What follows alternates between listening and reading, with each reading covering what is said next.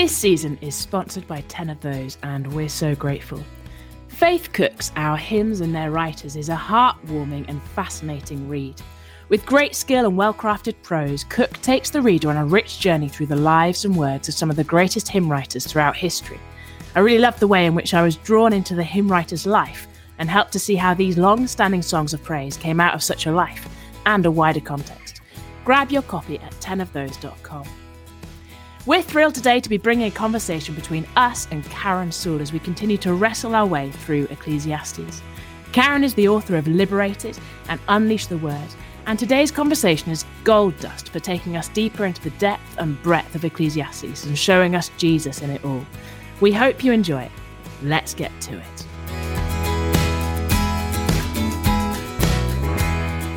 Welcome to Two Sisters and a Cup of Tea. My name is Sarah. I live in the UK. This is my sister Felicity, who lives in the States. And today it's our total joy to welcome Karen Soole onto the podcast, our first returning guest. Karen, welcome. Well, it's great to be with you. Thank you for bringing me back.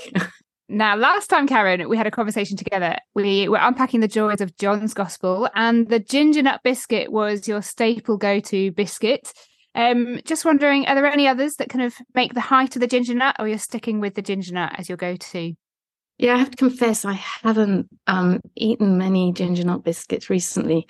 And my husband started going on about all this ultra processed food, and that's that's having a bit of a downer on buying all these shop bought biscuits. So, but but the the the consequence means that we've been baking. sure. even worse, isn't it? So we've been eating a lot of coffee cake lately, which is really nice, but it's been all proper ingredients. It's not biscuit though, is it? So sorry. You know, a sweet treat to go with your hot your hot cup. I think I think we'll take it. That's okay. yeah. yeah. That, um, this conversation came about really so inviting you on was because you and i sat down for genuinely sat down for a cup of tea in the lake district over the summer. And i didn't really know that karen had been teaching through ecclesiastes and we're sitting down for our cuppa and we start talking and i realize karen has just taught through ecclesiastes and we were just about to start recording ecclesiastes thinking about ecclesiastes and i thought this is it. This is the genuine cup of tea with your bible conversation. And i just asked karen all the questions and got so much wisdom and insight into this book that I thought we need to have that conversation while the record button is pressed. So thank you so much for coming and joining us, Karen. We're excited for diving into Ecclesiastes. But before we do that, for those who weren't listening to your last um, appearance on the podcast, can you tell us a bit where are you? How do you spend your time? Um, tell us a bit about yourself. Yeah, well, I'm up in the north of England, which is where I can meet you in the Lake District. Um, so I'm at a church called Trinity Church Lancaster, and I sort of am responsible for women's ministry there. Um, but I also do some other women's ministry sort of um, in other places. So I also, um, our church is part of a little network called Anglican Mission in England, and I'm the director of women's ministry for that. So I'm involved with teaching women the Bible in lots of different settings. Really, that's how I love to spend my time opening up the Bible with people. Very good. Well, Karen, so you recently spent time in Ecclesiastes, as Felicity just shared with us, and you've taught it to others. What's most struck you about the book as a whole as you've been kind of marinating in it and teaching it? Um, I think actually what struck me about this book is how important it is. Now, oh, I know that everyone always says that about any book that you're studying at the time. As you you open up the book, you start studying, you go, "This is the most important." it's really necessary at in our world. I mean, it's obviously always been really necessary, but I, I think we struggle with it as Christians because it doesn't say what we want it to say. And so I know that people have had very sort of, I spoke to a young mum who said, oh, I hate Ecclesiastes. um, it's such a depressing book. And and also I um, teaching it with some students who also sort of struggling with it because what they wanted Ecclesiastes to say, it didn't say. It doesn't doesn't point clearly to Jesus in the way that they would like it to. It doesn't uh, point to the rescue and the grace of God in the way that they want. So it doesn't have that sort of gospel hope. It does talk about judgment and eternity, but it doesn't seem to have the gospel hope that people want. So they look at this book and go, oh, this is an uncomfortable book. It's really miserable. And yet, as I've worked with it, and one of the things that I've actually, just even before I talked to you this morning, I did walk my dog so that she wouldn't um, be barking in the background and she was well exercised. And I re listened to David Suchet, his reading of Ecclesiastes, and just let the book wash over me. And and the more I just go through the whole thing and let the ideas wash over, the more it resonates to just practical things in life, day to day living, discipleship issues, but also the heart that we need to have if we are going to repent and believe the good news. Because I think unless we really understand we're living in an Ecclesiastes world, we don't understand our need for Jesus. Mm-hmm. So I think it exposes the heart that we, you know, the lies that we we we sorry, I'll, I'll, go on and on. But um, uh, yeah, I think there are lies that we believe. We believe that we're in control. We believe that things will all be sorted out if we just do things the right way. And Ecclesiastes says, What is crooked cannot be made straight. Hmm. And what God has made crooked cannot be made straight. And actually, the Ecclesiastes describes a fallen world. And it's a fallen world which we cannot redeem ourselves. But I think we spend so much time trying to think that we can. And it doesn't tell you not to do good things and to be wise and to implement good um, yeah, good relationships. And it talks, it even talks about um, ruling cities and having wise leaders and politics. It, it talks to politics. Um, so it's not saying it, it's not, there isn't an attempt to do good. We're called to do good. But the fact that we actually we will fail. Mm. And the fact that injustice keeps on coming, the fact that the horrors are still there, and the fact that good people suffer, all of those things, Ecclesiastes is so real about. So I think it does leave us gasping for eternal hope. So I'll stop there because I can keep going. But no, that's really, really helpful, really helpful. And just pushing in a bit, pressing in a bit to that and the kind of that I think that's really helpful is in the lies that we believe and how we Ecclesiastes says things that we don't really want to hear, but do ring true for reality. I think that's such a good. That's kind of what's going on, isn't it? We're being exposed in that.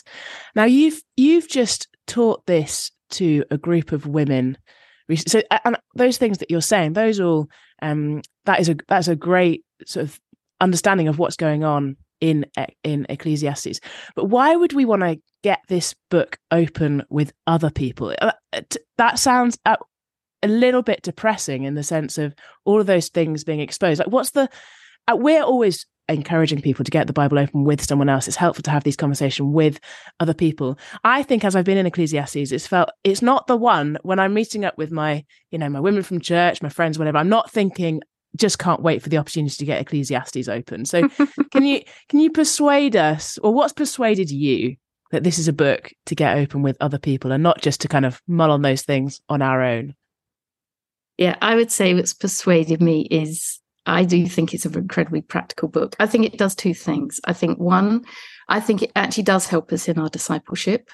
So I think it does point to things that are good and the things that are important. I mean, so the so the, the preacher in Ecclesiastes is asking questions, isn't he? Um, and he's looking, trying to understand what the world is like under heaven, how God has established everything, and what what yeah how it works but he also is looking at life under the sun and that's sort of the the ex, the day-to-day experience but within that he's trying to he's asking a question and he asks the question in chapter 1 what is it good to do what is it good to do considering that we're living in a fallen world? And i think he does address that. He just he just doesn't answer it in the straightforward way that we would say say what's good to do. Number one it's good to work. Number two it's good to go to the house of god and fear the lord. You know he does it in all sorts of strange um, orders. And i think those things that, that are good are really really sort of fundamental things that we would acknowledge a good. You know, it's good to have food to eat. It's good to have work to do. It's good to have friends and to not be on your own. He doesn't even say wealth is bad. He actually says wealth is good if you use it well and it's for the sake of others. Um, his, it's good to to enjoy marriage. It's it's good to have contentment And that's a gift of God. And it actually strips away a whole load of things that I think we think are good, which um, are you know added ons. And it actually points to the so this is what a good life is. Um, but then at the same time, it says you might not have it. Mm. And you, whatever you do, you can't control what you might have. You, you might. You know, the wise life often does bring good things, but then again, it might not. So you're always got that tension all the way through. But I actually think we need that. I think we need it in our discipleship. We need that realistic um, view of what matters, what are the things that we can enjoy, um, but also know that we can't hold on to them. They're not eternal. Is that um, it's that word, isn't it? Meaningless. I don't know why they translate it meaningless. It's so mm. unhelpful, isn't it? Mm. Um, the, the Hebel word, which is sort of it, you can't grasp that that mist, that that vanishing thing that you. It's just going to be temporary, and so even the good things that we can enjoy now are temporary.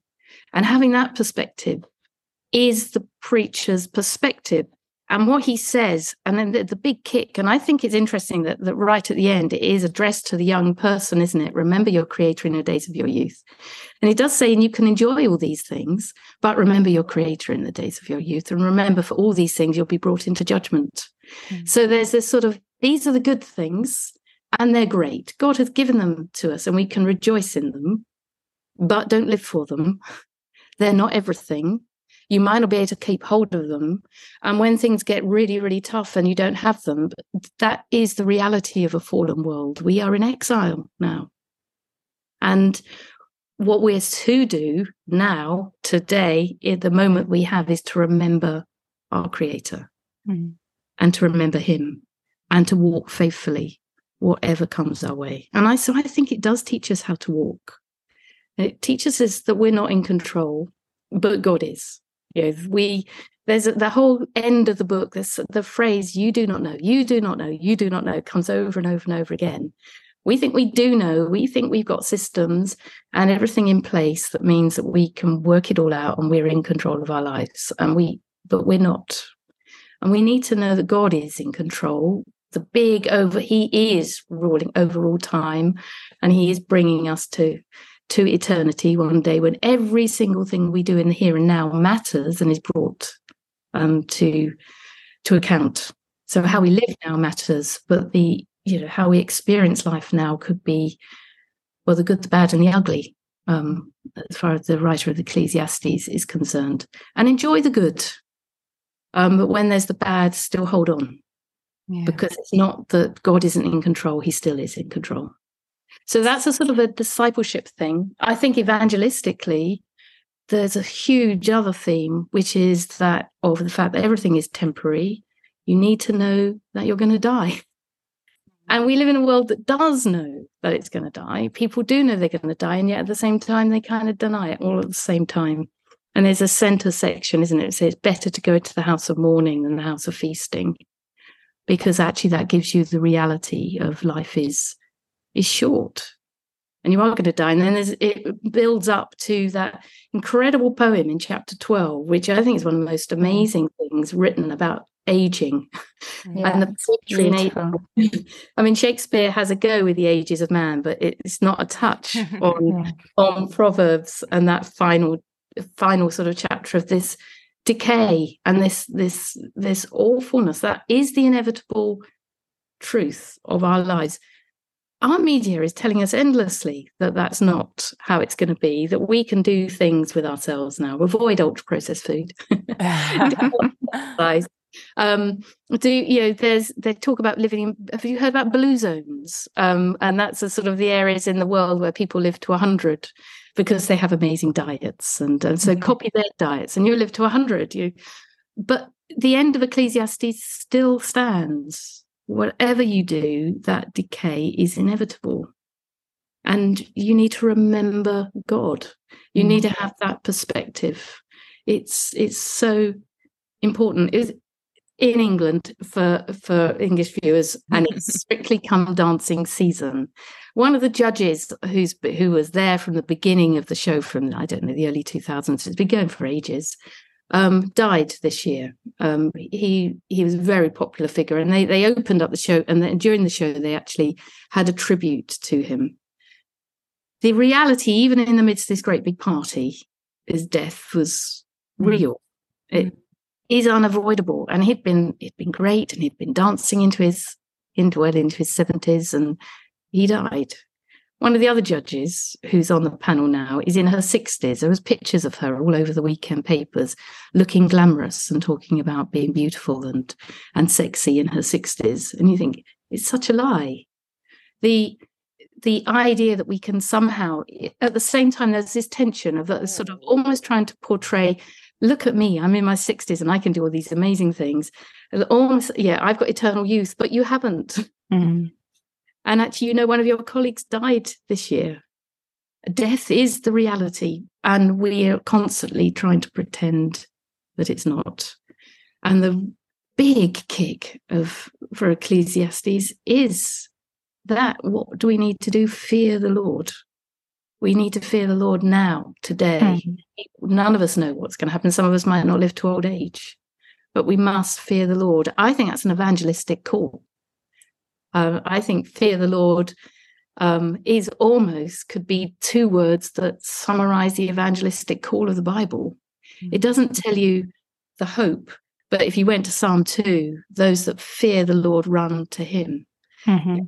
So fear the Lord rightly means turning to him and acknowledging him as your creator and there is that's where the rescue is so helpful karen. So helpful in so many different ways there. I want to pick up then on on how we do bring this to jesus how we do see jesus in the pages of ecclesiastes that isn't just a kind of flattened every time the application is the same of fear the lord because it is in one sense isn't it? That is the right application of it but also the cross isn't flat. There's so much depth to it so how do we start to see jesus on these pages in a way that isn't just kind of plastering him on at the end of every time we have a conversation if that makes sense yeah no no I, it does make complete sense um i think there are two although obviously there are there are other places i mean when you're you're looking at the reality of death um, and the chapter on death, you want to, you, I think there is, you're not plastering it on by saying, mm. who has overcome the grave? Jesus has overcome the grave. Um, so I, yeah, I think the resurrected Jesus, we, we do want to point to the, to the hope. The, the preacher in Ecclesiastes isn't, isn't talking explicitly about the resurrected Lord, but there is that shepherd at the end, and you think mm. Jesus is the good shepherd. Jesus came, and that Mark says, You repent and believe the good news. I do think, in some ways, that is another way of saying, Fear the Lord. Um, but when Jesus comes, he is the good news. So we've got that good news. We can tell people the, the good news is that when you face judgment, you're someone who's taken that judgment on himself. Mm-hmm. Because again, Ecclesiastes has this thing of that there is no one righteous. That comes clear none of us can stand in that judgment. So we do want to say, as we look at ourselves and we know that we're not righteous, Jesus is our righteousness. Jesus is our rescue. Jesus is our resurrection. And I like the way Paul actually, I think, and I, am pretty sure in Acts 17 that he's got Ecclesiastes 3 in his head when he's preaching. Um, and he talks in in that that very famous sermon. It's uh, it's in Athens, isn't it? When he's he's um, telling them that God has established all the times and places that they that's it is Athens, isn't it? Where they've mm. got all, all the yeah. the idols around, and he says they've got the altar to the unknown God, and he wants he tells them about the God that they they don't yet know, and he says God's established all your times and places um, that you would be born so that we might fear Him, you know, so we might turn to Him and know Him and and I think that's a very Ecclesiastes idea. Mm. And then he says, and God has appointed the man, Jesus Christ, as the judge. And when we think of judgment, I don't think we always think of Jesus. But the judge that we will face one day is also Jesus. So Jesus is our righteousness, and Jesus is our resurrection, and Jesus is our judge. And the call that Paul uses evangelistically is is to to you know it's God has made you, He has created all things, but turn to Him because Jesus is established as the judge, and one day He's going to judge you. Mm-hmm. And that's an interesting evangelistic talk, isn't it? It's not really the style we tend to go for. but it's interesting how much I think as you read through the evangelistic sermons in Acts, they they point to Jesus as the judge.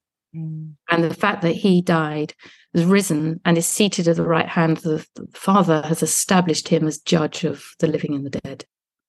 And that's how he's going to return as the judge of the living and the dead. And that's how Ecclesiastes finishes. So that is, I don't think that's a flat Jesus. no, I think that's that's that's really helpful. And just exploring a few of those, we've been talking a little bit about, and I think this is very Ecclesiastes. Kind of, there's so many different sort of tensions and strands within that of the fact that Jesus did enter into this broken world, and that the compassion that He has for us, and how He walks alongside us in that. Because you're right, as you were saying earlier, those tensions. It's this is so real, but it was also can be so painful. And what do we do with that in the, in the midst of that? And we've we've been encouraged by just thinking, Jesus does know. He does know this broken world. God stepped into this world, and that that's been a, a comforting thing to be thinking about. And, and that's that's part of where we've um, felt Ecclesiastes land for us, and a few of these other things that you're saying. Um, as we kind of go from here, as we think about taking Ecclesiastes out of listening to it on this podcast or in the Word, um, how might the wisdom then of Ecclesiastes shape the way we think and we feel and we walk? Like, h- how do we take it? So, lots of what you're saying there is very helpful and mind shifting, perspective shifting, and kind of as we as we hear Ecclesiastes, we think, okay, my perspective is being shifted. Is how how else does it then impact us as we go from here, as we kind of shut the Bible and walk on? Yeah. Uh, okay. Um, as you're talking, I thought uh, there's one other thing I just want to to say. Please to do. You. Please I do. Go, I will answer that question. Just make sure you keep hold of it because I yeah. just think the other the other thing that I think Jesus does, which is wonderful with the the turn in Ecclesiastes, that it opens with what is crooked cannot be made straight but it's just when you look at Jesus coming in Luke's gospel, you have that idea of the highways being made straight because Jesus has come. So that mm. restoration that you get in Jesus. Um, and I also think there's a section is in the beginning chapter four where it talks about no one can be comforted. Mm. And Jesus brings comfort you know, and that Isaiah has that great promise: comfort, comfort my people. See, you know, because Jesus is come, so I think this does this will link with what what you're thinking because because I think knowing that ultimate comfort comes from him come to me all who are weary and heavy laden. We can go to jesus in our pain. Mm. and you're right he knows that pain. Mm. and he is the one we can go to. We cannot solve everything and we and that is really practical. It's practical in our day to day there are situations we face and with they're just beyond us. But we can take them to him there's no promises guaranteed this side of heaven that that it will all be sorted but he calls us to take all our prayers and, and requests and petitions to him. And so i think it should call us to pray. Um it should be it should it's kind of say you can't solve this but he is the one that can make the crooked straight.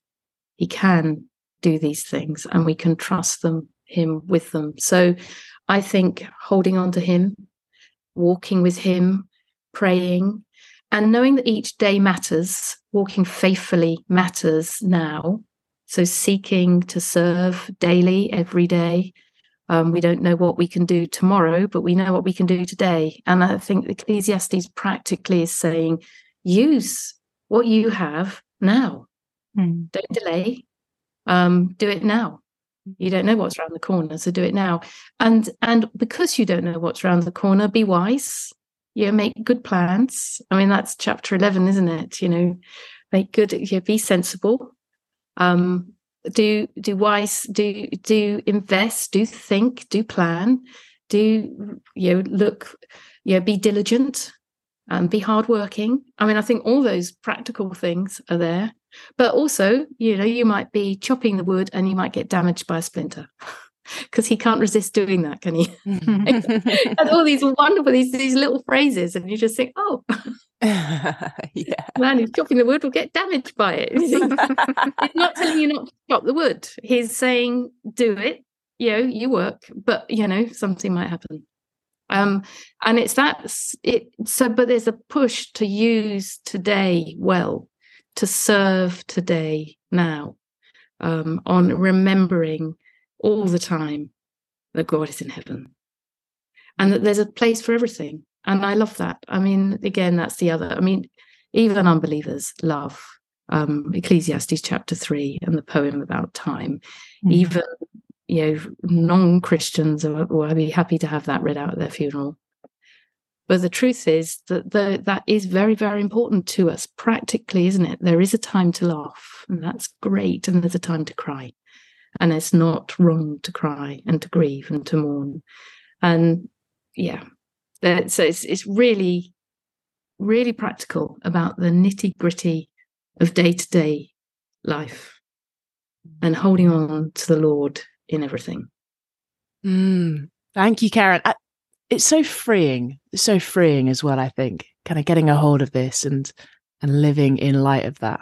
It takes the pressure off, doesn't it? Yeah, yeah, definitely. So I think we, I think we get burdened by thinking I've got to solve other people's problems. I've got to be everything to everybody, and I'm mm. trying to rescue them. And Jesus is their savior. Mm. Um, we're called to do what we can faithfully. I love that we're plodding. I always feel like that's what we're called to do, really, just to plod faithfully with the resources at our hands and rejoice in the resources that we've been given and if we can rejoice in that, that is a gift of God. He, that is very clear. Ecclesiastes says, you know, if you can rejoice in the work that you've been given and the situation you're in, that that's a gift. Mm. And I think that's an that's also an opportunity for us to witness to the world, um, because again, that's the other thing that comes through in Ecclesiastes that never-ending desire for wanting more, never being satisfied. It says, you know, the eye cannot see enough and the ear cannot hear enough and I always want more and I'm never satisfied and living in amongst those people who are so um, discontent for us as believers to say, you know, whatever my circumstances with Paul, I'm content. I mean, that's a joyful place, yeah. privileged, God given place to be in the gospel. That's wonderful. And I think, oh, Karen, all of this has just been so helpful. And I think as Visti, I know that we've both been saying that Ecclesiastes feels like a slow burn. Like we're sit, we've been sitting in it and we're sitting in it, and the more that we do, the more that we're appreciating the goads, the the, prod, the prods that we need yes.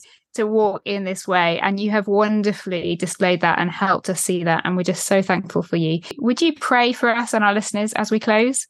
Oh yes, absolutely. Thank you. Oh, Heavenly Father, we want to thank you for this wonderful wisdom that you've given us. We pray that you forgive us for not listening to your wisdom. Uh, Father, we thank you that knowing you actually is the beginning of wisdom and fearing you is the beginning of wisdom.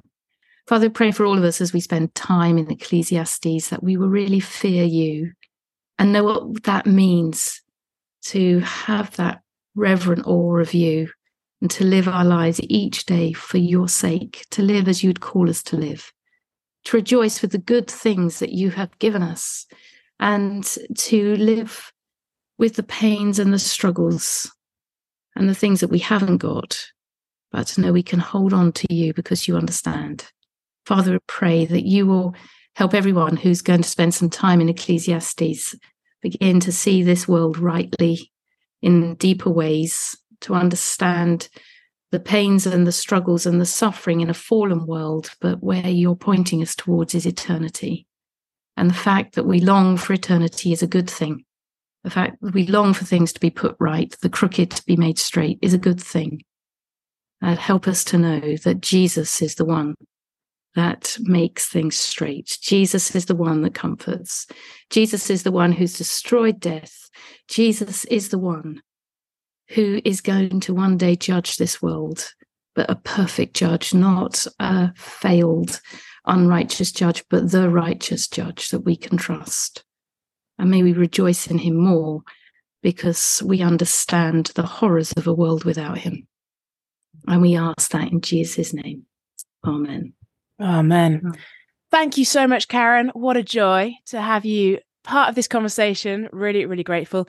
Um, we will next week be back into the text. We'll be kicking into chapter five. Um, do check out our website, two sisters and a cup of tea.com.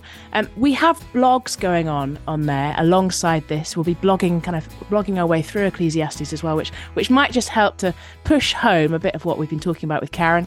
We will see you next time. We're thankful to 10ofThose for sponsoring this season.